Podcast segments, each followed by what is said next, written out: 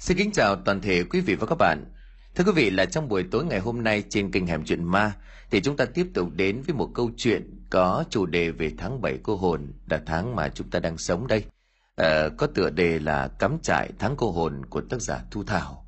À, thưa quý vị tháng 7 cô hồn là một à, à, tháng mà chúng ta vẫn quan niệm là tháng mở cửa mà để cho những à, vong hồn đã khuất được quay trở lại dân gian được quay trở về với người thân với gia đình của mình à, câu chuyện à, cắm trại thắng cô hồn cũng là một cái câu chuyện mang chủ đề hơi hướng khai thác những cái à, ý nghĩa à, những quan niệm của dân gian về tháng 7 cô hồn từ trước đến nay cũng là một cái câu chuyện rất hay mà chúng tôi có dịp hân hạnh giới thiệu đến quý vị.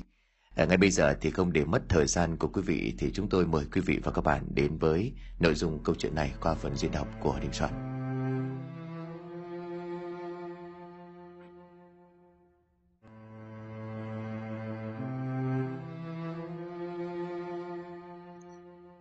Chủ nghĩa xê dịch hay nói một cách nôm na là dân phượt, từ lâu nay đã là một thú chơi của giới trẻ. Phượt không hề mới ngay cả trước khi cuốn tiểu thuyết tự truyện, sách ba lô lên và đi được xuất bản, thì dân phượt đã có mặt rồi. Nhưng mà thời ấy dân phượt có cách chơi khác bây giờ. Họ kín tiếng hơn chủ yếu là những hội nhóm thân quen. Số lượng không quá chục người một đội, thi thoảng lại tụ họp nhau lại để đi khám phá những vùng đất hoang vu, mới mẻ, khác lạ với dân thành thị. Những điểm đến của dân phượt đời đầu là những vùng Tây Bắc như là Điện Biên, Lai Châu, Lào Cai, rồi mở rộng những cung đường sang Lũng Cú, Hà Giang hoặc là bản dốc ở Cao Bằng. Cuối cùng Nam tiến để khám phá những Quảng Nam, Lý Sơn, Cà Mau. Dân phượt đời đầu số lượng không quá đông đảo, nhưng thực sự chất chơi, luôn biết giữ gìn hình ảnh lịch sử văn minh của mình. Đúng với tôn chỉ của họ, Thứ duy nhất họ để lại có lẽ chỉ là những dấu chân. Tôi không phải là dân phượt mà nếu có chắc chắn chẳng phải là dân phượt đời đầu. So với lứa tuổi của họ tôi chỉ đáng nhận mình là hàng hậu bối, trẻ người non dạ. Nhưng mà những giá trị cốt lõi của họ là những thứ tôi luôn luôn nhắc đến, coi đó là một mục đích sống của đời mình. Tôi năm nay đã 26 tuổi, cái tuổi bắt đầu thực sự phải lo toan đến chuyện miếng cơm manh áo, phải nghĩ ngợi đến tương lai và tiền bạc. Nhưng điều ấy vô hình chung khiến ngọn lửa trong tôi nhiều khi tưởng chừng như lụi tắt. Những ngày tháng mệt mỏi trở về nhà sau 8 tiếng giờ hành chính, tôi chỉ ước mình có một đôi cánh tự do để bay nhảy, thầm thú những phương trời mới lạ, quảng hết đi những nỗi lo toan thường nhật, tạm quên hết những ưu phiền thời thế. Nhưng như một nhà văn đã từng u uẩn viết rằng, đau đớn thay những kiếp sống muốn cất cánh bay cao nhưng lại bị áo cơm gỉ sắt đất. Tôi cũng là một kiếp sống như vậy, để rồi ngày qua ngày phải gặp những khuôn mặt mà tôi thật lòng không muốn gặp, phải đối diện với những thứ việc mà giá như nếu biết nó tồn tại sớm hơn, tôi cũng chẳng dại dột nuốt chén canh mạnh bà để đầu thai làm người lần nữa. Những mộng tưởng, những ước mơ của tôi cứ dần dà bị đè nén vùi dập bằng bao nhiêu điều khốn nạn và u uẩn, khiến tôi sống mà vất vưởng chẳng khác chi một cái xác không hồn. Nhưng mà tôi may mắn hơn các bạn, có lẽ thế. Tôi may mắn hơn những cái sắc biết đi. Ngày làm 8 tiếng, bởi tôi có một vài ông bạn trí thân. Tuy rằng ở xa nhưng lúc nào cũng nhớ về tôi, nhớ về những buổi tụ tập rượu trẻ, chén anh chén chú tâm sự hàn huyên với nhau, đủ thứ chuyện trên trời, để giúp nhau tạm quên đi những nỗi khổ đau, chán trường nơi trần thế. Đám chúng tôi vẫn thường tranh thủ những ngày cuối tuần, những dịp nghỉ dài để ngồi lại với nhau, bên đống lửa trại với cốc rượu nồng, ở một nơi xa xôi nào đó. Có thể là Tam Đảo, Đại Lải hay Đồng Văn hoặc Lạng Sơn, và cũng có thể là một buổi dã ngoại ngay ngoài rìa thành phố.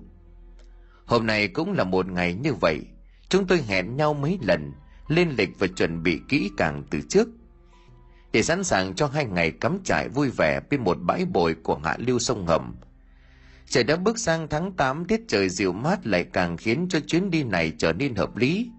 Chỉ có điều nhiều người khuyên chúng tôi không nên đi vào dịp này, bởi cũng đã bước sang tháng 7 âm lịch. Chúng tôi đều xuất thân từ sinh viên ngành kỹ thuật, cho nên chẳng tin mấy chuyện mê tín dị đoan. Chỉ coi những lời khuyên ngăn kia qua đi bên tai như là gió thoảng.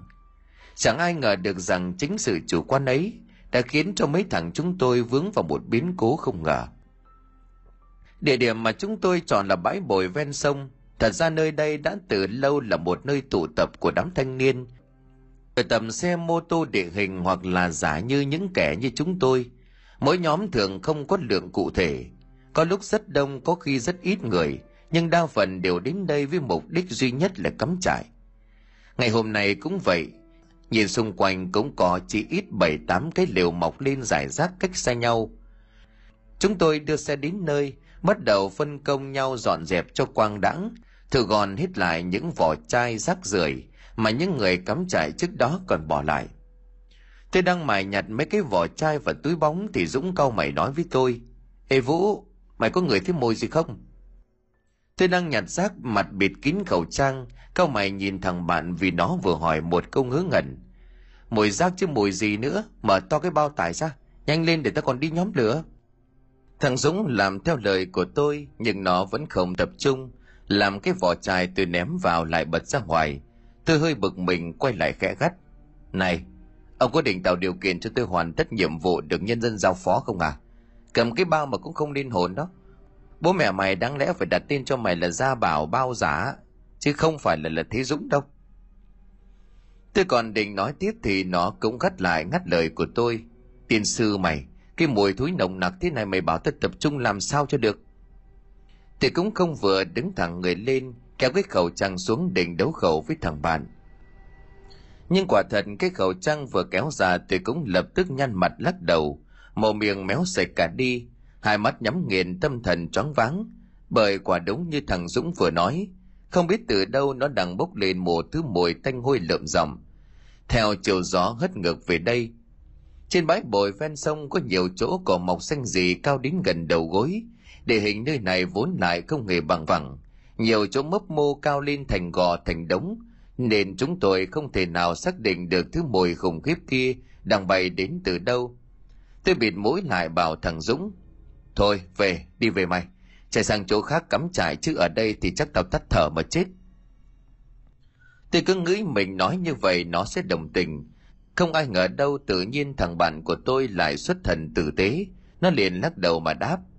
Phải xem là thối ở đâu mà dọn đi chứ, có khi là con chuột con mèo nào đó chết quanh đây, cho nên là mùi mới bốc lên như vậy. Mình không dọn thì người khác đi sau lại phải chịu sao, ý thức lên đồng chí. Tôi tái mặt ngầm kêu khổ, chẳng hiểu sao mấy hôm nay thằng bạn lại có ý thức bảo vệ cộng đồng. Nhưng nó nói vậy cũng phải. Dù gì thì cũng là phượt thủ chính chuyên, phải cư xử cho đàng hoàng. Tôi liền gật đầu đồng ý rồi kéo khẩu trang che kín mặt, lò dò khoác bao tải rác đi sau, để cho thằng bạn vòng ra đằng trước, đắng mũi chịu xào, liên tục hít hà trong không khí cái mùi hôi thối kinh người kia, như một chú cảnh quyền đã trải qua 9981 vòng huấn luyện. Chúng tôi cứ như vậy kẻ trước người sau, lầm lỗi gạt bụi cỏ xanh gì, đạp nát những cây xấu hổ, đi ngược chiều gió để tìm kiếm nguồn cơn. Nơi mùi thối kia đang bốc lên nồng nặc.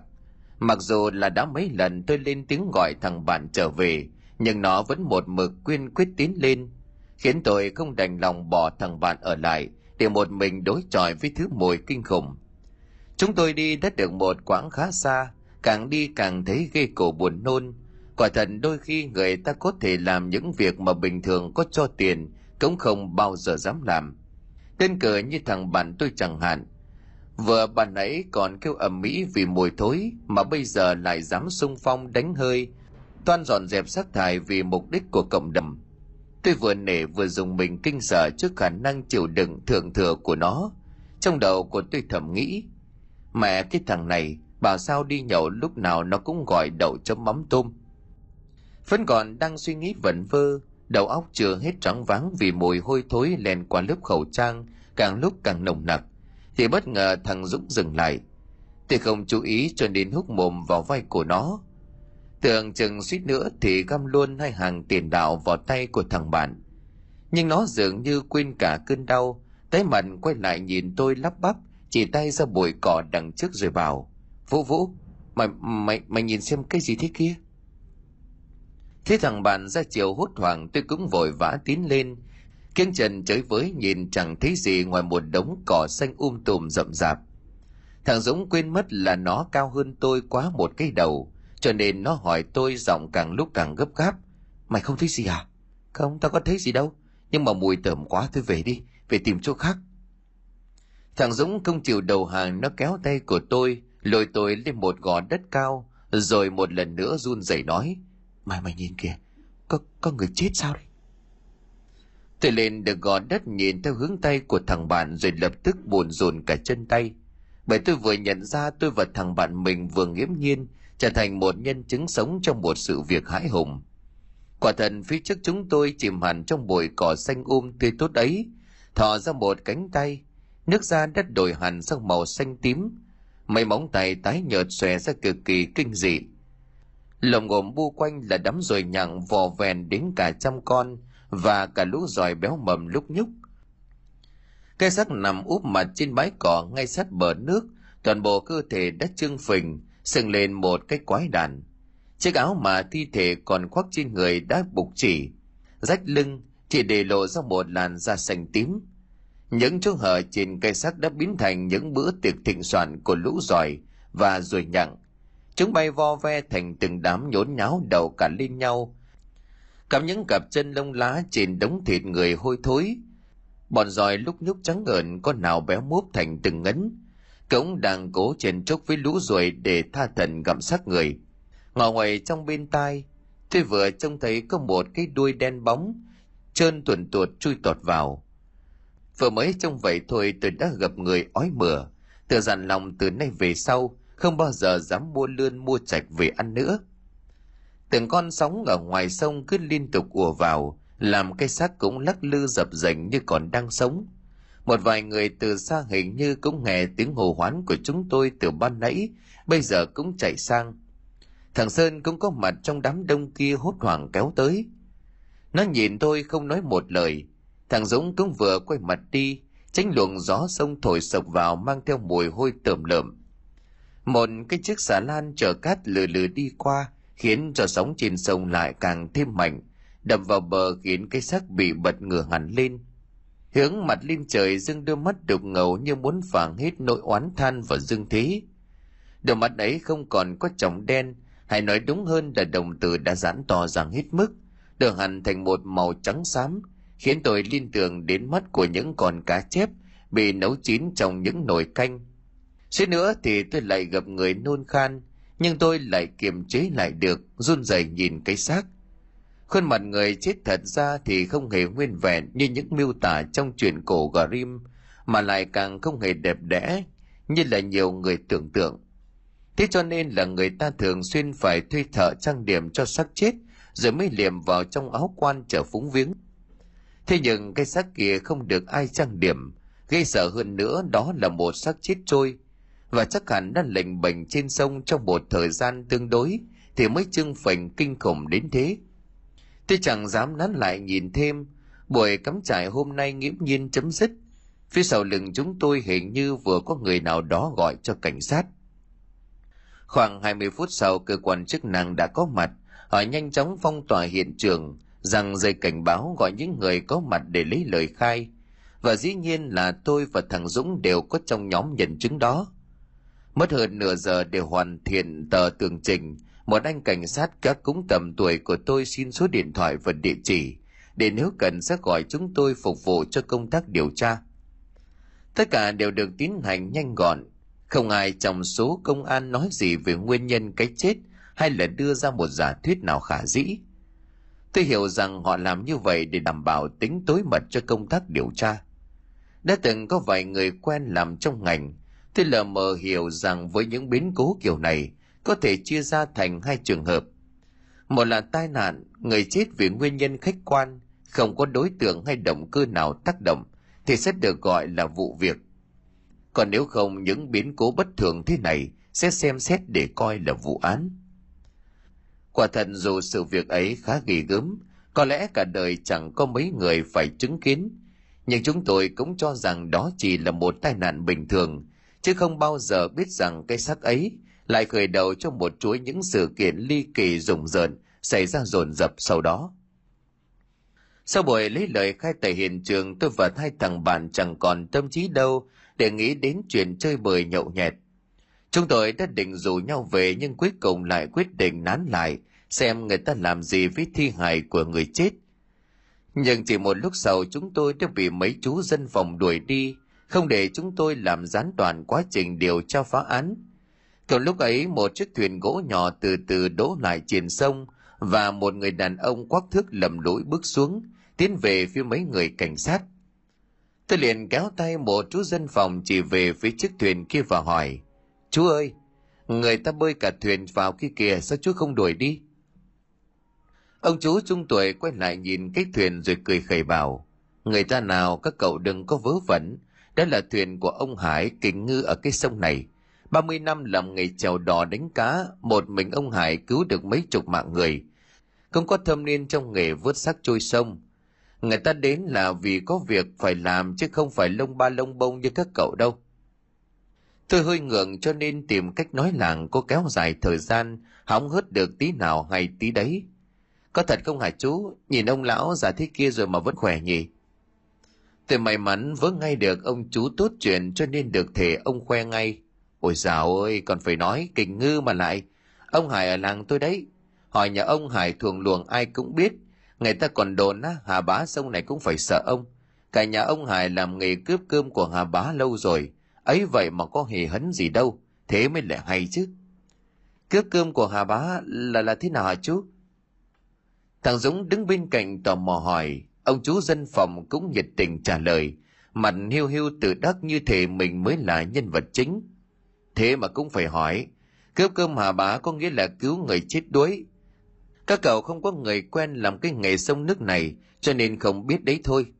Tục truyền rằng những kẻ dù vô tình hay cố ý rồi là xảy chân xuống nước hay là cố tình tìm cách đòi nợ, hay là cố tình tìm cách thoát nợ đời, lao đầu xuống sông tự tử thì đã bị coi là đoạn số rồi dân chạy lưới thường không cứu. Người làm nghề sông nước dũng cảm cũng nhiều nhưng mà cực kỳ mê tín. Từ ngàn xưa họ đã thờ thần sông hà bá, coi những loài quỷ quái như là thuồng luồng giao long là thánh vật. Tục cứu người chết đuối cũng từ đó mà ra, bởi lẽ người ta không ai muốn tranh đoạt với thánh thần. Sợ rằng cứu người chết đuối thì chính mình cũng có ngày bị hà bá báo thù. Chúng tôi nghe mà không giấu nổi về bán tín bán nghi ông chú kia như là hiểu ý cho nên liền thuyết minh thêm. Ấy mà ông hải có bao nhiêu cứu bận người rồi đấy, mà nghĩ cũng tài, ông hải cứu nhiều người. Vớt xác trôi sông đến mức mà chỉ nhìn thôi. Ông đã phân biệt được ai chết vì tự tử, ai chết vì bị giết mới ghê chứ. Tôi thấy câu chuyện hình như càng lúc càng trở nên vô lý. Ngay cả các bác sĩ pháp y cũng phải tiến hành mổ xẻ mới có thể đưa ra được quyết định cuối cùng làm sao một ông ngư phủ đánh cá chỉ cần nhìn mà cũng biết được? Thế vậy cho nên tôi bèn giang hiệu cho mấy thằng bạn nổ máy xe, rồi chờ ông chú dân phòng để trở về nhà. Sự việc hôm ấy mãi cả tuần lễ sau vẫn là đề tài bàn tán xôn xao. Mỗi lần chúng tôi chat chít hay là nói chuyện. Ở đời này ai mà chẳng phải đi đám ma, nhưng mà chuyện trực tiếp trông thấy cây xác chết trôi thì đúng là hy hữu bởi thế cho nên là dù biết đó là một chuyện không nên nhắc đến quá nhiều, mà chúng tôi vẫn không tài nào chấm dứt được cái đề tài kinh dị ấy. Một đêm nọ sau buổi cắm trại định mệnh kia được khoảng 10 ngày, tôi với bạn gái đang ôm nhau ngủ thì đột nhiên có tiếng điện thoại reo. Bạn gái của tôi mắt nhắm mắt mở nhìn đồng hồ, rồi lay tôi dậy cằn nhằn bảo, này, ngủ gì mà ngủ ghê vậy hả? Dậy đi, dậy mà nghe điện thoại. Hai giờ sáng rồi còn không để cho người ta ngủ mai còn phải đi làm chứ? Điện thoại dẫu có reo từ giờ cho đến sáng mai chưa chắc tôi đã thèm nghe. Nhưng mà mỗi lời người yêu nói ra là mệnh lệnh. Tôi không làm theo ắt hẳn đêm mai sách chăn chiếu ra ngoài hè mà nằm với mũi. Thế nên dù hai mắt vẫn còn díu tịt lại với nhau, tôi vẫn phải bỏ dậy lấy điện thoại ấn nút nghe. Alo dũng à mày có biết bây giờ là mấy giờ rồi không? Làm chó gì mà gọi tao khuya vậy? Tôi cào nhào nói vào trong điện thoại như thể cách để lấy lòng của người yêu khó tính của mình, và cũng là để nhắc nhở thằng bạn vô ý thức. Thích làm phiền người khác lúc nửa đêm. Nhưng mà đáp lại lời tôi chỉ là những tiếng thở hổn hển, cộng với tiếng gió vi vút vọng qua dây nói. Tôi bực mình gắt, này, có việc gì thế? Ở đầu dây bên kia bây giờ mới có giọng trả lời, phu ơi, phu tao vừa thấy ma tôi nhếch mép cười lắc đầu cho thằng bạn mình dở hơi làm cái trò trẻ con mà đòi dọa được tôi. Mày hâm à? Thế ngủ đi. Hai giờ rồi đấy ông tướng. Không vũ ơi. Ta nói thật mà. Ta ta thấy ma thật đấy vũ. Nghe giọng nói của thằng bạn run lên từng nhịp thở tôi cũng tỉnh cả ngủ nhưng vẫn cười bảo thôi ông cho tôi xin.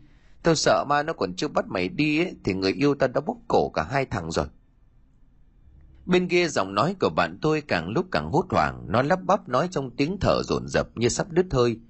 Thật ta nói thật mà. Thật thấy ma hồn ma của người chết đuối. Tôi thoáng dùng mình nghiêm giọng nhắc dũng ơi lớn đầu sắp làm bố trẻ con rồi đấy. Đừng có lôi chuyện này ra mà đùa không có hay ho gì đâu. Thằng dũng không nghe tôi nói rất cầu nó quát lên trong điện thoại tao đùa đâu? Tao thấy ma thật mà. Người chết đuối chính, chính là nó tôi lạnh cả sống lưng. Một bên mí mắt của tôi bắt đầu giật giật lia lịa. Không muốn để cho bạn gái của mình nghe được cuộc đối thoại kinh hoàng này. Tôi vòng ra nhà khách rồi mở cửa đi vào nhà tắm cho yên tĩnh. Ở đầu dưới bên kia thằng dũng lại khẳng định thêm. Thật nói thật đấy. Mày mơ ngủ chứ gì? Tôi vẫn còn bán tín bán nghi cho nên hỏi lại, nhưng nó phản đối ngay. Tao đã ngủ đâu mà mơ. Đêm nay tao đi làm về khuya, vừa vào nhà đã buồn đi tiểu tao chạy vội vào trong buồng tắm vừa mới mở nắp bồn cầu lên, thì thấy mặt người chết đuối. Mày mày cho tao sang ngủ nhà tao tao sợ lắm. Tôi tái mặt kinh hoàng thầm rủa thằng bạn kể câu chuyện sao mà đúng lúc thế. Tôi đưa mắt nhìn về phía bồn cầu trong phòng tắm của mình. Nắp bể đang đóng kín. Tôi nuốt nước bọt từ từ tiến lại, rồi run rẩy mở cái nắp nhựa lên. Dĩ nhiên là không có gì, ngoài là nước nhuộm chất tẩy rửa màu xanh lam lạnh lẽo tôi cười vào điện thoại an ủi thằng bạn yếu vía của mình. Sư bố ông lại uống say đó phải không? Nhưng tôi còn chưa kịp dứt lời, thì hiện ra trước mắt của tôi trong tấm kính soi gương, một bàn tay ma quái bám vào thành bồn tắm. Tôi kinh hãi á khẩu không thốt được nên lời, rồi thình lình quay phát lại. Không có gì cả, chẳng có gì cả. Khi bồn tắm vẫn khô xong, chẳng hề động lại một chút nước nào, và dĩ nhiên là không hề có ai nằm trong đó nhưng tôi không thể nào nhìn nhầm được. Chỉ trong vài giây ngắn ngủi đó, chính mắt của tôi đã trông thấy một bàn tay đáng sợ nhăn nheo vì ngâm nước lâu ngày. Vẫn là bàn tay ấy, nó giống hệt như cánh tay người chết đuối dơ lên làm bụi cỏ hôm nào. Bàn tay đã đổi hẳn sang màu xanh tím, mấy ngón tay vừa nhăn nheo vừa múp míp, lúc nhúc những con giòi gặm thịt người cùng rồi nhặng. Cảnh tượng gây sợ đến bàng hoàng ấy tôi không thể nào nhìn nhầm. Thế nhưng chỉ sau một cái chớp mắt bàn tay ấy khẽ biến đi đâu mất. Tôi chậm chạp bước lại gần, toàn thân còn run lên bần bật. Mắt tôi cố soi hết mọi góc cạnh trong bồn tắm. Mặc dù cả cái bồn đều sạch như là chùi, một giọt nước không có. Tôi chớp mắt vài lần rồi quay sang nhìn cái bồn cầu cũng trống không như vậy, khẽ thở phào một tiếng. Tôi đang định đưa điện thoại lên nghe, thì bất chợt một bàn tay lạnh lẽo vỗ mạnh lên vai khiến tôi giật mình, rú lên kinh hãi rồi quay phát lại nhìn nhưng hóa ra đó là cô bạn gái của tôi. Nằm mãi không thấy tôi trở vào, cô sốt ruột cho nên đi ra gọi. Cô nàng khó chịu vì cũng bị giật mình theo câu mày hỏi, câu mày gắt. Ờ hay, làm cái gì mà gạo ầm lên như vậy? Hàng xóm láng giềng lại chạy sang thì sao? Tôi vẫn còn đang run sợ, run rẩy giơ cái điện thoại lên rồi bảo, anh anh đang nói chuyện với thằng dũng. Người yêu tôi nhau mắt làm vẻ mặt hoài nghi, rồi giật lấy điện thoại dòng cáu bản hỏi hai ông thầm thụt gì với nhau mà vào tận đây gọi điện hả? Ơ này dũng nào? Làm gì có ai gọi cho anh? Tôi đứng chết chân há mồm nhìn người yêu mình rơi chiếc điện thoại. Quả thật trong lịch sử cuộc gọi chẳng hề có một số nào. Tôi choáng vắng không hiểu gì lắp bắp. Ô thế thế là thế nào? Rõ ràng là, là cả anh với em đều nghe thấy tiếng chuông cơ mà. Chẳng lẽ là anh bị mộng du? Người yêu của tôi liền gần giọng nạt. Mộng du cái gì? Hay là có con nào gọi anh? Anh nghe thấy tôi vào cho nên nhanh tay xóa số nó đi, có phải không? Cứ mỗi lần có phải không của con sư tử cái lại là một cái véo tai. Từ đầu đến quên cả sợ rồi rú rít giải thích. Rõ ràng là thằng dũng nó gọi anh anh thề mà. Lúc đầu anh còn quát nó, em còn nghe thích cơ mà. Sợ em tình ngủ cho nên anh mới phải vào đi nói chuyện đấy thôi. Thôi, ông đừng có mở mồm loa mép giải nữa đi. Thằng dũng nó gọi thì số nó đâu? Chỉ có gái gọi mới giấm rúi giấm rúi chui tận vào nhà vệ sinh để nghe. Sao lại còn xóa số đấy mày tưởng mày qua mắt được bà hả? Con này nói cho bà biết nhé đồng xuân bắc qua gặp con này còn tắt điện huống chi là cái hạng mèo mà cả đồng. Nào khai ngay ra đi. Con nào để bà xé bướp của nó ra. Tôi còn đang trắng vắng kinh hoàng trước cơn thịnh nộ của con hổ cái thì đột nhiên ở ngoài cổng vang lên tiếng còi xe inh ngòi và giọng của thằng dũng bất chợt vang lên. Cắt ngang giây phút nổ khí sung thiên của con sư tử hà đông. Phú ơi Vũ, mở cửa cho tao người yêu của tôi cau mày lườm tôi rồi bảo đúng lúc nhỉ đúng là anh em chí cốt đồng đội đồng thuyền vào đây để con này xử lý luôn cả hai thằng bợm rất lời người yêu của tôi bỏ lại trong buồng tắm một mình nó hùng hổ giật lấy chùm chìa khóa treo trên tường. Sáng đi yểu điều bỗng hóa lực điền. Tưởng chừng nếu như một con hổ thật ở đây, nhìn thấy mặt nó chắc cũng phải cúp đuôi mà chạy mất. Trong giây phút yếu lòng tôi chợt lo cho tính mạng của thằng bạn. Có khi mà ma còn chưa kịp dọa cho nó chết thì con sư tử nhà tôi đã ra tay mất rồi.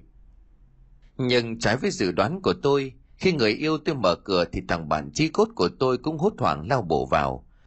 Mà kể cái xe quay đổ cành trên mặt đất, nó vừa nhìn thấy tôi đã trợn mắt kinh ngạc hỏi. Mày làm sao mà mặt mũi xanh như đít nhái thế hả Vũ? Mày mày thấy ma à?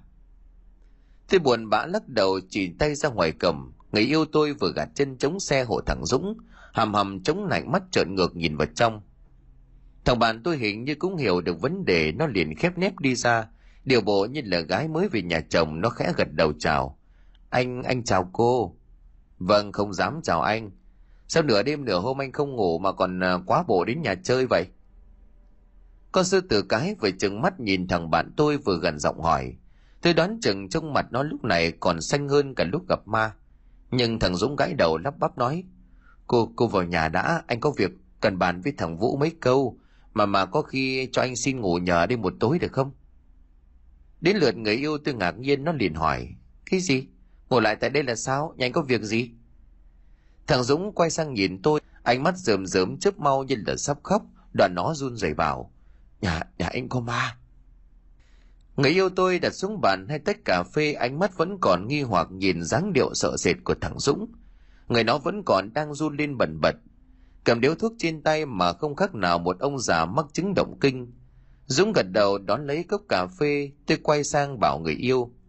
Em đi ngồi trước đi, để để anh ngồi với nó được rồi.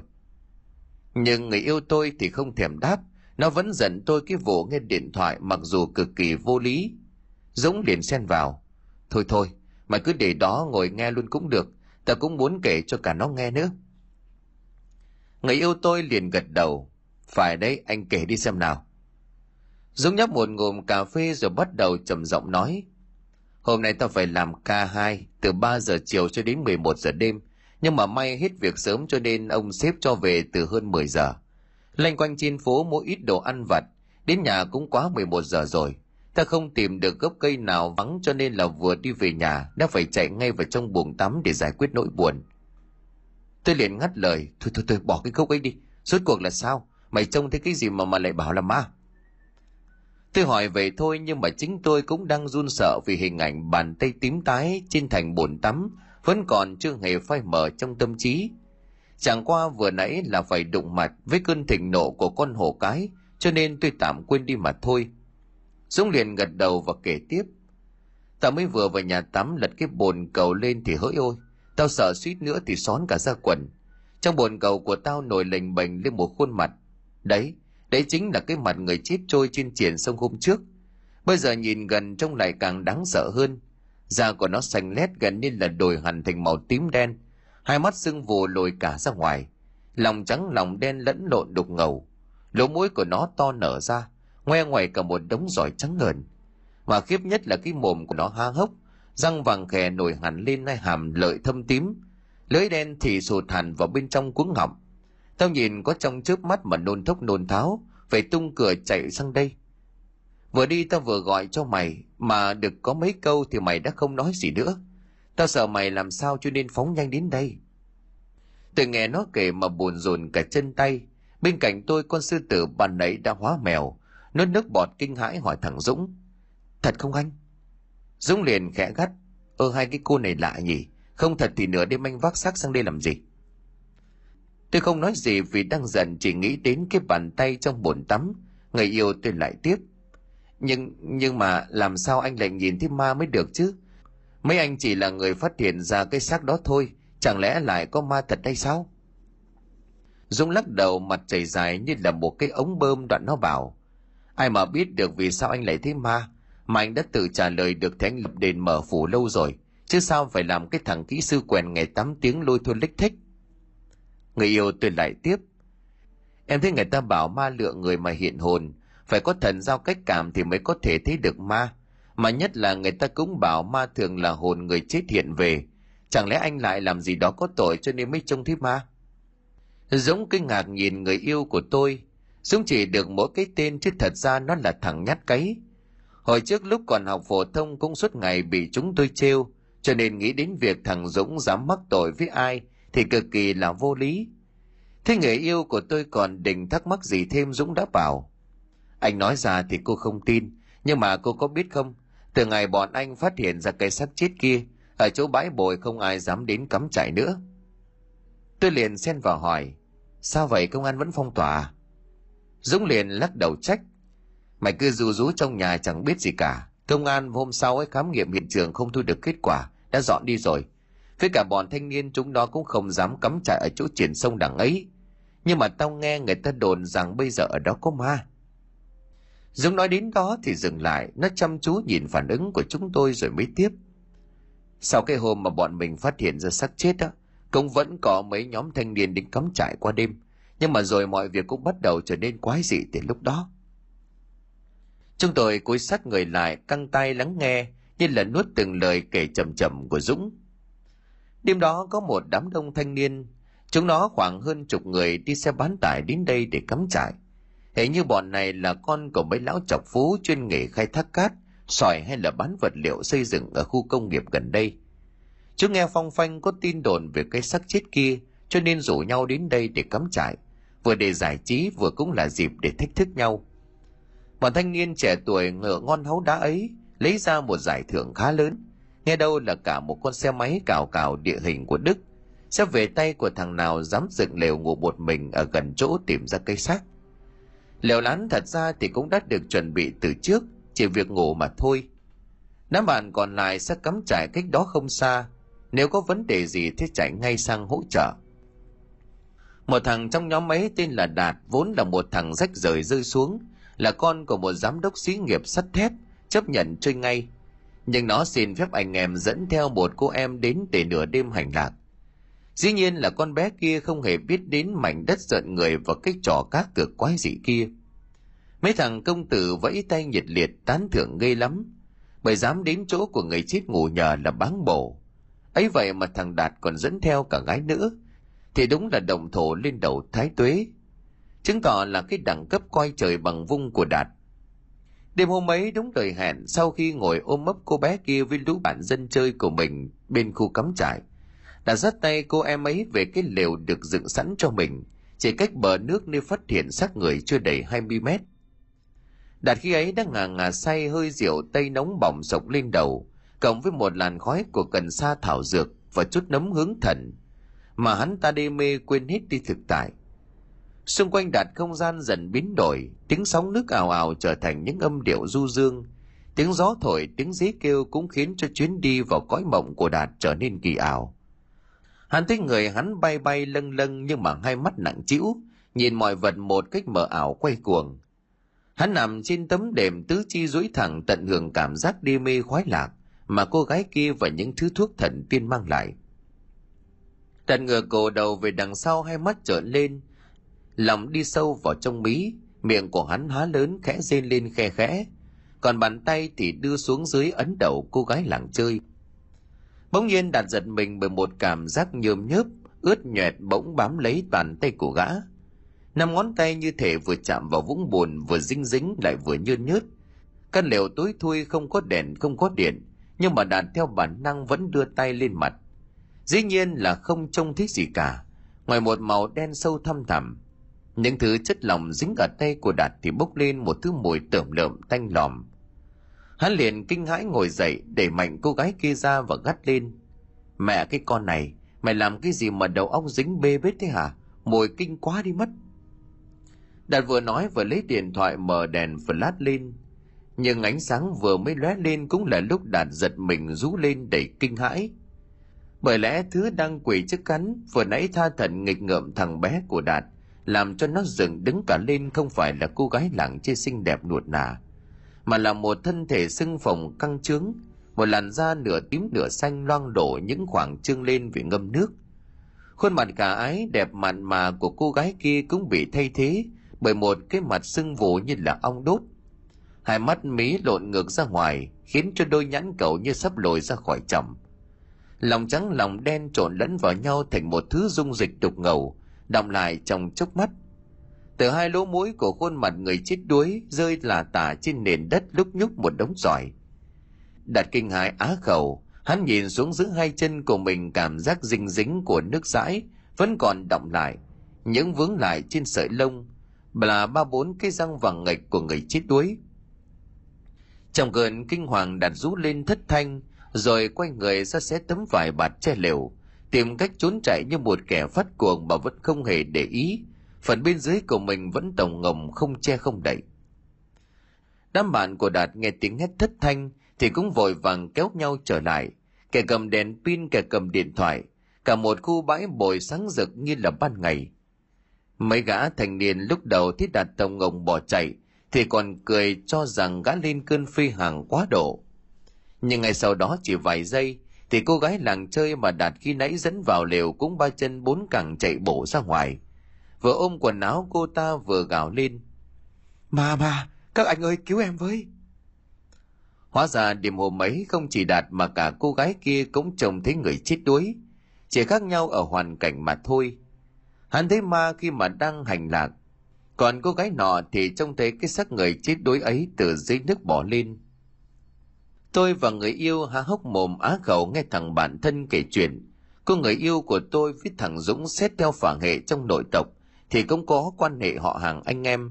Cho nên vừa dứt câu chuyện nó liền quay sang rồi bảo, anh thì cô biết tính rồi đấy, không bao giờ bị những cái chuyện ma quỷ, chuyện mê tín dị đoan, lại càng không thích những cái trò thầy bà bùa phép.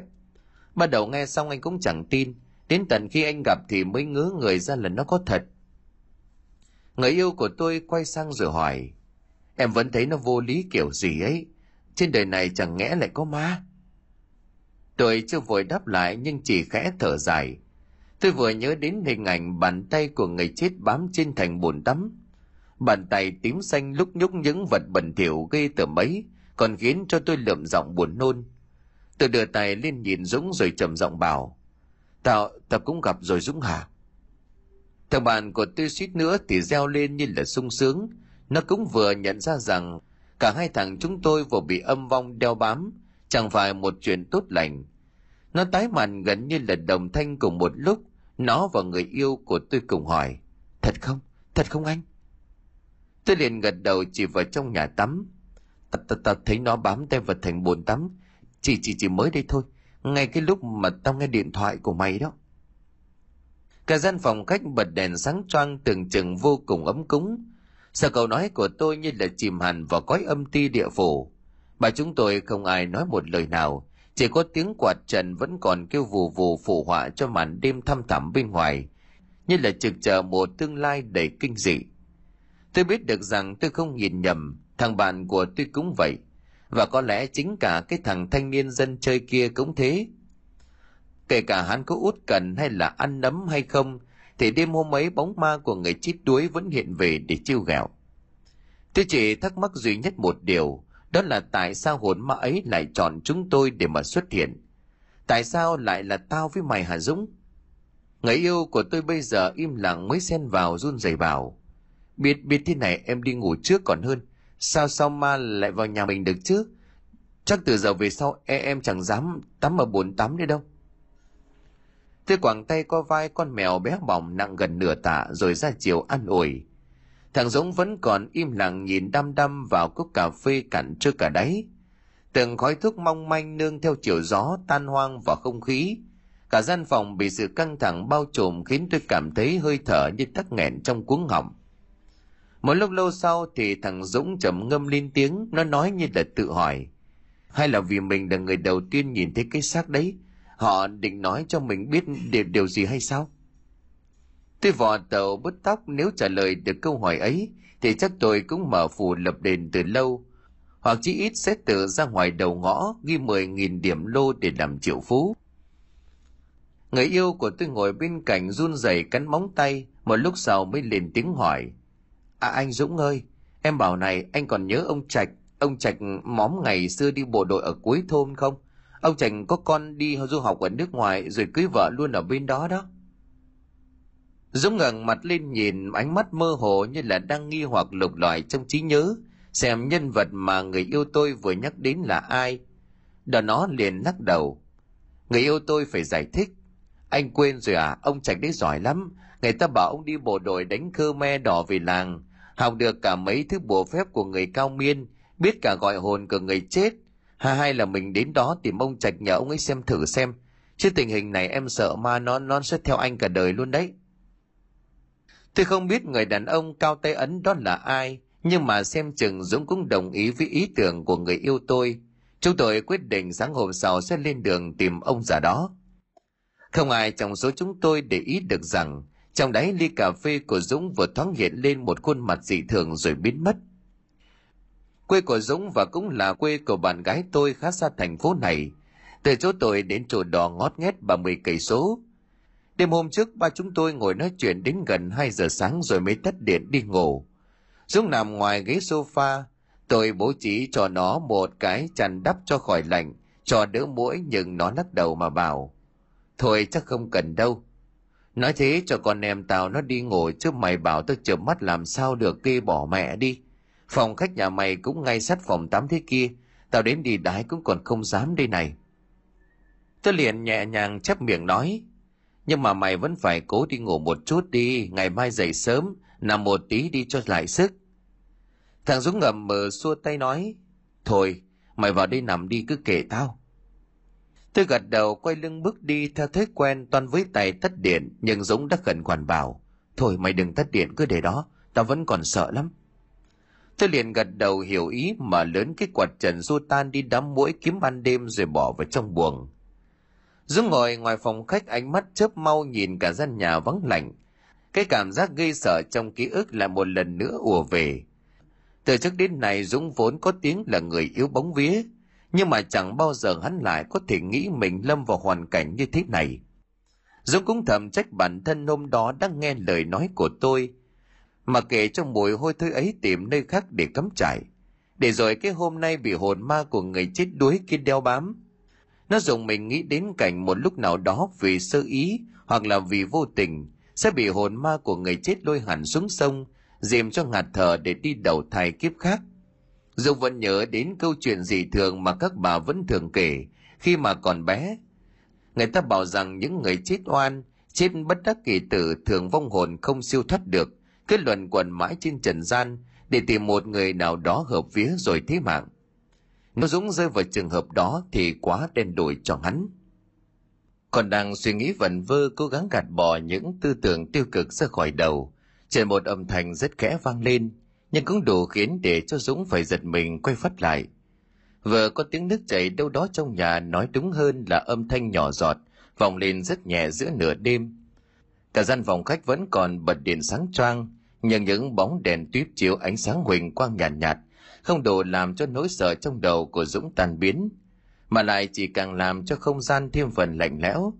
Âm thanh kia lại vang lên một lần nữa, nhưng mà hình như lại càng lúc càng rõ ràng hơn, Dũng xoay người đứng dậy khỏi chiếc ghế sofa, dậm bước tiến lại gần nơi phát ra tiếng động. Hắn vòng qua chiếc tủ tivi rón rén bước đến chỗ cái bồn rửa bát. Vòi nước chưa khóa kỹ khiến cho nước đang nhỏ xuống một chiếc bồn inox từng giọt lạnh lùng. Dũng thở vào nhẹ nhõm đưa tay rói lại van nước thầm trách chủ nhà bất cần. Là vào bồ chỉ đọng lại một chút nước, nhưng khi Dũng định quay người trở lại sofa, thì đột nhiên hắn nghe thấy có âm thanh ổng ngọc vọng lên từ dưới đường thoát. nhớ rằng mình nghe nhầm Dũng dừng lại nghi hoặc nhìn vào cái bồn rửa bát. Quả nhiên từ dưới cống thoát nước, nước đang ổng ngọc trào lên. Theo phần xạ Dũng thò tay giật tung cái nắp lưới bằng inox, cố tìm cách cho nước từ dưới cống có đường thoát nhanh hơn. Nước vừa đồn lên đã rút xuống rất nhanh, kêu lên những âm thanh quái dị như người bị sặc Mồ hôi đã đầm đìa trên trán, chảy xuống gò má và hai cánh mũi khiến Dũng phải đưa tay lên quệt. Cánh tay vừa hạ xuống thì một cảnh tượng kinh hãi hiện lên. Ngay trên nắp xi phông một bàn tay xanh tím tái mét đang ngoe ngoẩy thò lên, vòng vẫy dùng lắc. Làn da của nó chuyển sang tím sắc như là người chết trôi. Từng gân máu hiện lên rõ một một, những ngón tay cứ liên tục duỗi ra co lại. Dường như là ngay dưới bồn rửa bát này có một người chui trong đó, đang cố sức vùng vẫy bật ra từ lỗ thoát. Cổ tay ma quái cứ như vậy xoay lại bốn phía, phát ra những âm thanh lạch cạch như là người ta bấm khục. Rồi có lẽ nó phát hiện ra thấy có người đứng bên cạnh, cánh tay quỷ gì không ngừng cử động. Rồi chậm rãi xoay người về phía của Dũng, nằm ngón xòe ra như là chụp lấy. Trước cảnh tượng ma quái rợn người Dũng hãi hùng, mặt cắt không còn một giọt máu. Sự kinh hoàng đất đầy hắn ngã ngửa ra sàn nhà từ lúc nào mà chính Dũng còn không rõ. Mồm miệng của hắn run rẩy tay chân luống cuống phải vìn vào tường đứng dậy. Mắt của Dũng hướng vào cái lavabo, nhưng cánh tay kinh dị kia không còn đó nữa. Nhận thấy tình hình quá nguy cấp hắn liền bỏ lên trên sàn nhà, tiến về phía cánh cửa phòng tôi rối rít gọi. Vũ ơi Vũ, cứu thao! Sau biến cố trong đêm cả ba người chúng tôi đều mất ngủ. Sáng hôm sau bạn gái tôi đi làm, còn hai thằng chúng tôi quyết định sẽ đi 30 cây số về quê của thằng Dũng để đi tìm một người đàn ông tên là Trạch. Ở làng Dũng nhà cửa tuy xây dựng cũ mới đủ kiểu đủ cỡ, nhưng xem chừng cách bố trí quy hoạch đất kia khá rõ ràng. Cả làng nằm trên một trục đường chính có nhà dân san sát hai bên. Từ trục đường chính ấy mới chia thành các ngã ba ngã tư, phân lô đều đặn như những ô vuông trên bàn cờ. Tôi đèo Dũng bằng Honda đi gần đến nhà nó tôi hỏi. Mày có muốn rẽ vào nhà không? Vào nhà thăm hai ông bà già? Ngồi ở sau Dũng lắc đầu bảo. Thôi thầm thú cái gì? Còn tâm trạng đâu mà rẽ vào? Mà nhất là ta không muốn làm bố mẹ tao lo. Tôi hiểu ý hỏi thêm. Thế mày có biết nhà ông Trạch chưa? Dũng chỉ tay về phía trước mà giải thích. Mày cứ đi thêm chừng nửa cây số, có một ngã tư có nhà trồng hoa giấy thì rẽ vào. Đến cuối còn nhỏ ấy là tới nơi. Hôm qua người yêu của mày miêu tả cho tao kỹ lắm. Tôi yên tâm gật đầu vặn ga phóng đi theo lời hướng dẫn của thằng bạn. Được một quãng tôi rẽ vào một con ngõ có hoa giấy mọc bên đường. Con ngõ này khá là hẹp, chắc chỉ đủ cho hai xe tránh nhau. Hệ như đây là khu vực cổ nhất của làng, bằng chứng là xung quanh nhà dân vẫn còn xây bằng đá ong, vội vữa nhiều mảng tường bong chóc rêu phong, cộng với những mái hiên chìa ra san sát, làm cho tôi mường tượng đến khu phố cổ ngoài Hà Nội. Đi thêm chừng trăm mét, liền qua mấy căn nhà cũ xưa, chúng tôi dừng lại ở một cánh cổng gỗ đóng im. Lớp sơn ở bên ngoài đã bong chóc gần hết vì phong hóa thời gian, để lộ ra phần gỗ mộc rất chắc chắn, chứng tỏ khi xây dựng căn nhà này, người chủ của nó có của ăn của để. Chúng tôi gọi cửa dây lâu sau có một cậu bé độ chừng năm bảy tuổi chạy ra, đứa bé liền hỏi tôi, chú tìm ai ạ? À? Đây là nhà ông Trạch phải không cháu? Vâng đúng rồi, chú tìm ông cháu có việc gì?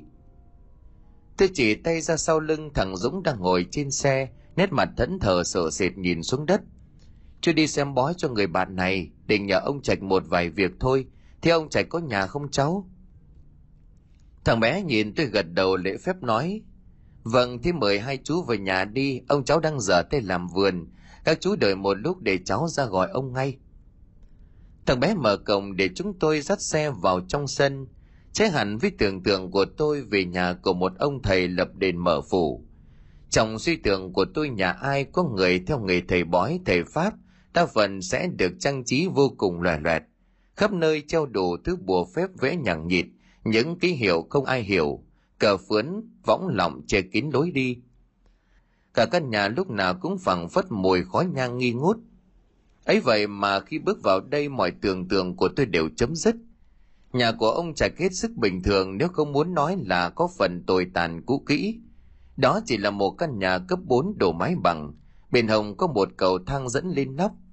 Ở đó được tận dụng làm sân phơi, lại để thêm một, hai cái ghế mây ở hóng gió. Dưới nhà ngay trước cửa là một khoảng sân không lớn lắm, trồng đồ thứ rau thơm húng quế cải thìa một ông già đang lom khom cầm cuốc sới cho tới đất, dáng người gầy gò một làn da đen nhèm, khuôn mặt nhăn nheo già nua. Mới chồng thoáng qua khó lòng đoán ra được. Tôi đoán đó là ông trạch nên mỉm cười cúi đầu chào.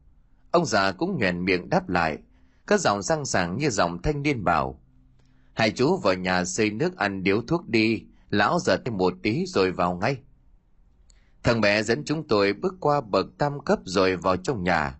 Đồ đạc bên trong tuỳnh toàn đơn sơ. Chứng tỏ người chủ không hề khá giả.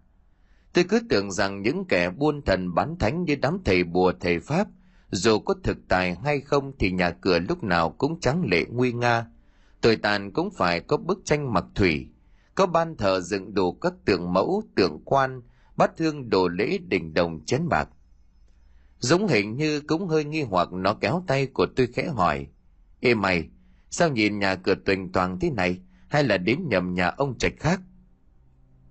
Tôi đưa một ngón tay lên miệng ra ý bảo nó im lặng, đừng có nói linh tinh trong đất thánh mà vạ miệng. Chẳng ngờ ông lão đã lù lù phía sau lưng, làm cho tôi ngoái ngộ lại nhìn thì giật mình. Ông trạch nhìn chúng tôi hiền hòa rồi bảo thế nhà lão nhỏ quá hả nhà có mỗi hai ông cháu làm to làm gì? Tôi hơi gượng gãi đầu hỏi ông già, thế thế bố mẹ thằng bé đâu rồi cũ nó là trẻ mồ côi. Có một lần lão đi làm lễ thì gặp nó ở một cô nhi viện gần đấy. Thì nó có duyên lão xin về nhận làm cháu nuôi. Tôi liền chớp mắt nhìn thằng bé, quả thật không có nét gì giống ông trạch. Ông lão, mời bọn tôi ngồi xuống rồi bảo thôi các cậu đến tìm lão có việc gì? Sáng sớm đã đến đây, chắc hai cậu đêm qua khó ngủ chứ? Chúng tôi không trả lời ngay mà ẩm mừ trong giây lát. Từ huyết vài của dũng bảo nó trả lời. Dũng ngỡ người ra rồi như sực tỉnh bắt đầu kể lại đầu đuôi sự việc. Từ khi chúng tôi tìm thấy cái xác chết trôi và cho đến đêm qua, lúc những sự việc kinh dị xảy ra với cả hai, ông trạch vừa hút thuốc vừa trầm ngâm lắng nghe ông đưa mắt nhìn tôi và dũng. Đến lúc này đây tôi mới nhận ra ông trạch tuy đã già, nhưng hai mắt vẫn còn sáng long lanh rất có thần. Đôi mắt ấy có thể khiến nhiều kẻ yếu vía phải hoàng hồn. Nghe xong sự việc, ông trạch vân vê tròm dâu bạc rồi trầm giọng hỏi, lúc về nhà hai chú có đốt vía không? Có bước qua lửa trước khi vào nhà không? Cả hai bọn tôi đều ngơ ngác nhìn nhau. Chúng tôi lúng túng một hồi rồi mới đáp chúng cháu không ạ à, có vấn đề gì sao? Ông trạch không trả lời chúng tôi ngay mà lại tiếp. Người chết hiện về thật ra không phải là một hiện tượng quá lạ lùng như các chú nghĩ hoặc như đại đa số mọi người thường nghĩ. Trên thế gian này lúc nào cũng tồn tại cõi âm và cõi dương như là hai cực của một thỏi nam châm vậy.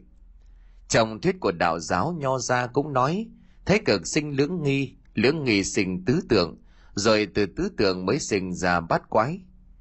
Trong kinh dịch thì lưỡng nghi hay là âm dương chính là cái gốc của vạn vật, tương tự như là hai hình thái vừa tương khắc lại vừa tương sinh.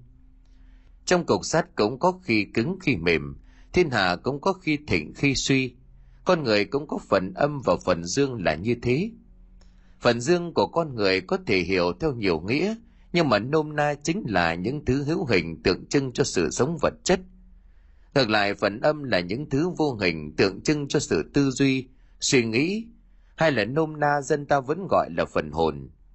Khi mà người ta còn sống, thể xác thuộc dương và hồn phách thuộc âm đều cùng song song tồn tại. Trong khi số khí đã tận, dương khí đã cạn kiệt, sinh lão bệnh tử khiến người ta chết đi về một lẽ tự nhiên. Cho nên phần dương tan vào cho bụi, phần âm cũng theo đó mà biến mất tuy nhiên, có nhiều trường hợp vì chết bất đắc kỳ tử, vì chết oan, chết vì những lý do không rõ ràng, cho nên phần dương đã không còn, nhưng ý chí của người chết, cái phần hồn thì vẫn còn phảng phất ở dương gian. Tìm mọi cách để hoàn tất tâm nguyện cuối cùng. Chưa kể loài người trong vạn vật vốn là một dạng sinh vật có linh tính cao nhất. Ngày xưa, ông cha ta vẫn hay nói động vật thành tinh, nhưng thứ tình ấy thật ra cũng chỉ vì sống lâu năm biết thói quen của con người biết đứng xử như là người mà thôi lại nói về loài người có linh tính cho nên ý chí tồn tại cũng cực kỳ mạnh mẽ nhất là với những kẻ chết oan Thứ ý chí ấy lại còn dồi dào gấp bội. Họ chết trong trường hợp không cam tâm, cho nên thứ ý chí ấy dần dà biến thành oán khí, cộng với nhiều tác nhân bên ngoài nên trở thành một hiện tượng mà ta quen gọi là ma. Tôi nghe xong một lúc thì trầm ngâm nhìn thằng Dũng, đoạn quay sang ông Trạch hỏi. Những tác nhân ấy là gì hả cụ? Tại sao cả cháu lẫn bạn cháu đây đều nhìn thấy ma? Ông Trạch trả lời bằng một câu hỏi khác. Các chú có biết vì sao người ta hay gặp ma lúc trời đang về khuya? Tôi lắc đầu Dũng cũng ngơ ngác không trả lời được. Ông Trạch cười cười đáp lại.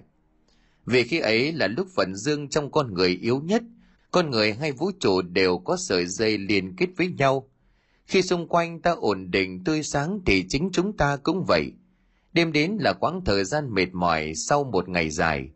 phần dương là thể xác của ta đã cần phải nghỉ ngơi, cho nên rơi vào trạng thái suy yếu nhất. Đây cũng chính là lúc mà phần âm trong ta mạnh hơn, cộng hưởng với âm khí ở bên ngoài, tác động phản hồi vào trong tư duy, suy nghĩ, khiến ta vô tình mở lối cho những thế lực vô hình hiện diện. Bởi vậy mà người ta mới gặp ma khi trời tối. Còn lý do sâu xa khiến hai chú gặp ma thì tôi cho rằng chính là bởi hai chú là hai người đầu tiên tìm ra cái xác ấy.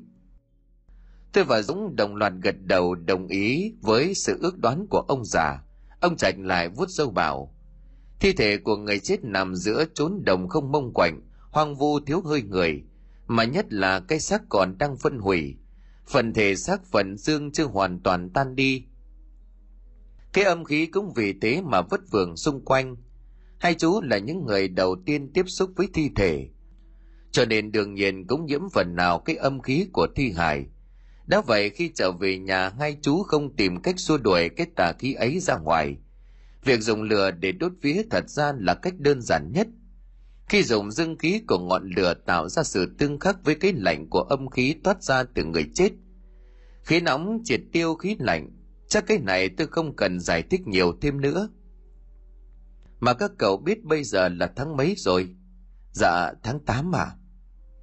Tôi nghi hoặc hỏi, nhưng ông Trạch lắc đầu. Tháng 7 âm lịch, tháng của cô hồn dã quỷ. Dũng gật đầu xác nhận bởi từ hôm đầu tháng, mẹ của hắn vừa nhắc trong thời gian này nên đi đứng cẩn thận. Chẳng ngờ được chỉ vài ngày sau Dũng đã vướng vào biến cố tề đình này. Ông Trạch nhìn cả hai thằng chúng tôi rồi lại vân vê tròm dâu như một thói quen cố hữu đoạn ông nói. Cái chú muốn loại bỏ mối lo này thật ra không phải không có cách, nhưng mà cái quan trọng nhất không phải trục vong của người ta đi, bởi vì mọi việc trên đời này tồn tại đều có lý do của nó. Các chú trông thấy vong hồn có thể là vì hai chú là người đầu tiên tiếp xúc, cũng có thể vì hai chú không đốt vía khi vào nhà. Cũng có thể vì đang là tháng bảy âm, nhiều cô hồn dã quỷ. Nhưng cũng có thể đó là cái duyên cái số mà định mệnh đã an bài. Không phải phúc thì có thể là họa, mà đã họa thì là khó tránh. Ông Trạch ngừng nhấp một ngụm trà thấp giọng rồi tiếp – còn lão vẫn tin rằng đã là cái duyên cái số thì có hóa cũng không giải được. Cho nên là cứ để mọi thứ được tùy duyên, đến thì ta đón nhận, đi thì ta buông bỏ. Nhưng nhưng ông bảo cho đón nhận kiểu gì bây giờ? Nhìn trông phát khiếp cháu mất ngủ có một đêm thôi đã thế này rồi. Dũng hơi gắt, hắn bực mình vì không tìm ra giải pháp gì trong khi nỗi sợ càng lúc càng đè nặng. Ông trạch đã tiếp lời chưa có bao giờ đặt câu hỏi tại sao mình lại nhìn thấy vong chưa, hay tại sao vong lại chọn chú để hiện hồn, họ có cái lý do cả đấy. Tôi quay sang các mày nhìn Dũng, ra hiệu nhắc hắn đừng có nóng nảy, rồi lại hỏi ông Trạch. Ông nói thế nghĩa là sao à? Nghĩa là các chú đều nhầm, mà xuất hiện chưa chắc đã vì muốn hại người, rất có thể họ đang muốn nói ra một điều gì đó. Tôi kinh ngạc nhìn ông già rồi quay sang nhìn nét mặt thất thần của Dũng. Giữa tôi và thằng bạn và cái xác kia nào có chút liên hệ mật thiết nào. Tại sao người chết lại chọn chúng tôi để gửi gắm tâm tình? Duyên âm thì cũng chỉ theo một người, tại sao lại vớ cả hai. Tôi không hiểu, đang định hỏi thêm thì ông Trạch đã chỉ tay sang Dũng rồi bảo. Chú đứng dậy đi. Bây giờ đến lúc hỏi xem người ta cần các chú làm gì. Hai chúng tôi ngơ ngác không hiểu ông Trạch nói gì, nhưng Dũng cũng hoàn ngoãn đứng lên. Ông Trạch dẫn chúng tôi qua một cánh cửa bên hông nhà. lên cầu thang để nhìn lên sân phơi trên nóc ở đó chú bé bà nấy đã chuẩn bị xong một cái chiếu ở giữa chiếu là một mảnh khăn màu đen chẳng biết để làm gì và xung quanh là năm cây nến đỏ cắm có thứ tự tạo thành một hình ngôi sao năm cánh nằm giữa cái vạch vôi vẽ theo hình bát quái ông Trành ra hiệu cho chú bé đi chỗ khác, rồi chỉ tay xuống đất mà nói. Trận pháp này dựa theo bắt đồ của kinh dịch, áp dụng cả nguyên lý ngũ hành kim mộc thủy hỏa thổ để gọi vong của người chết. Giờ chú bước vào giữa cái chiếu này rồi phủ cái khăn đen che mặt lên. Dũng rằm rắp nghe lời như một đứa trẻ.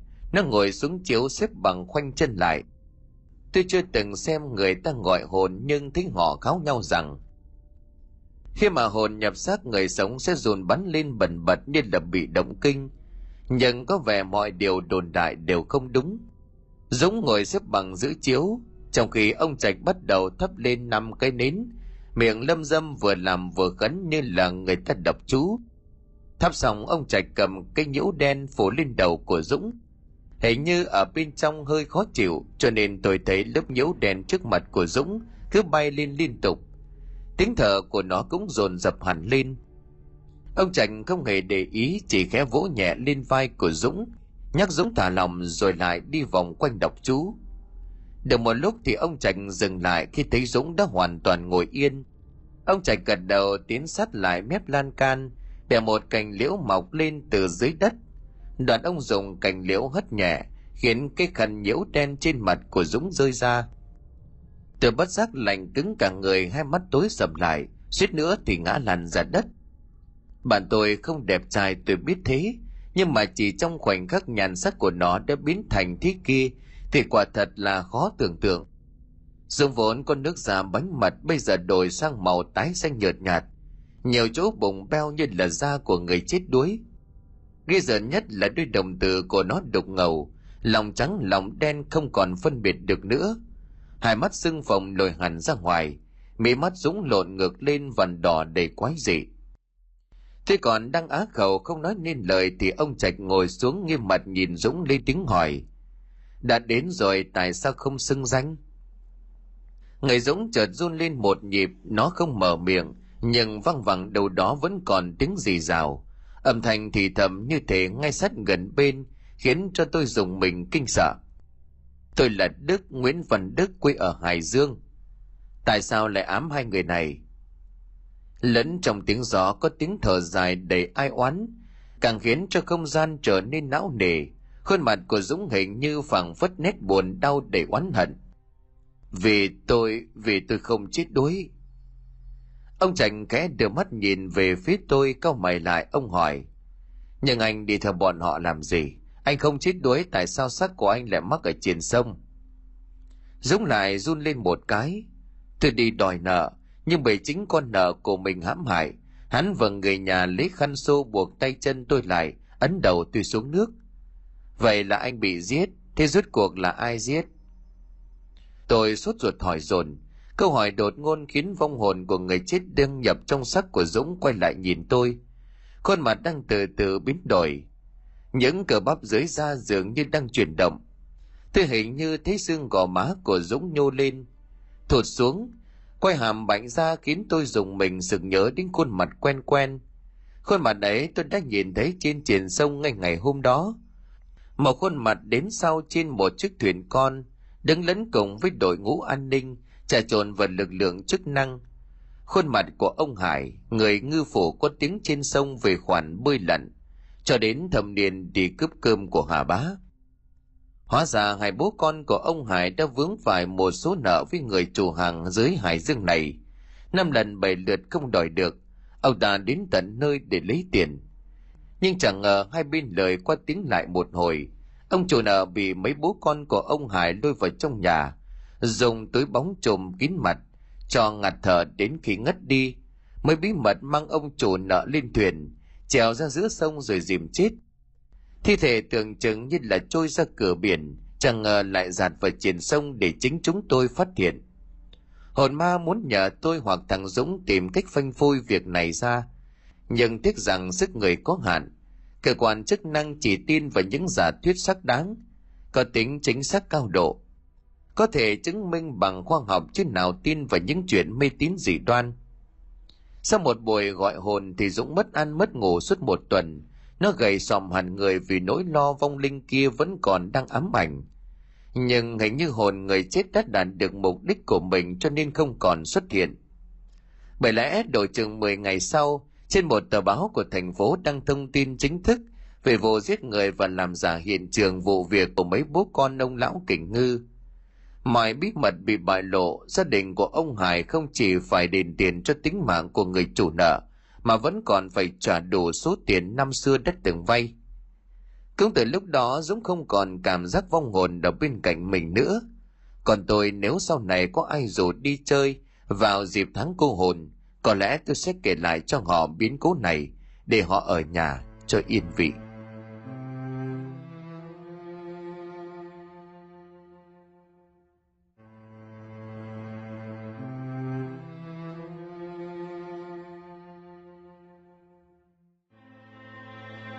Xin cảm ơn quý khán thính giả đã chú ý đón nghe. Xin kính chào, tạm biệt quý vị và xin hẹn gặp lại quý vị trong những câu chuyện tiếp theo.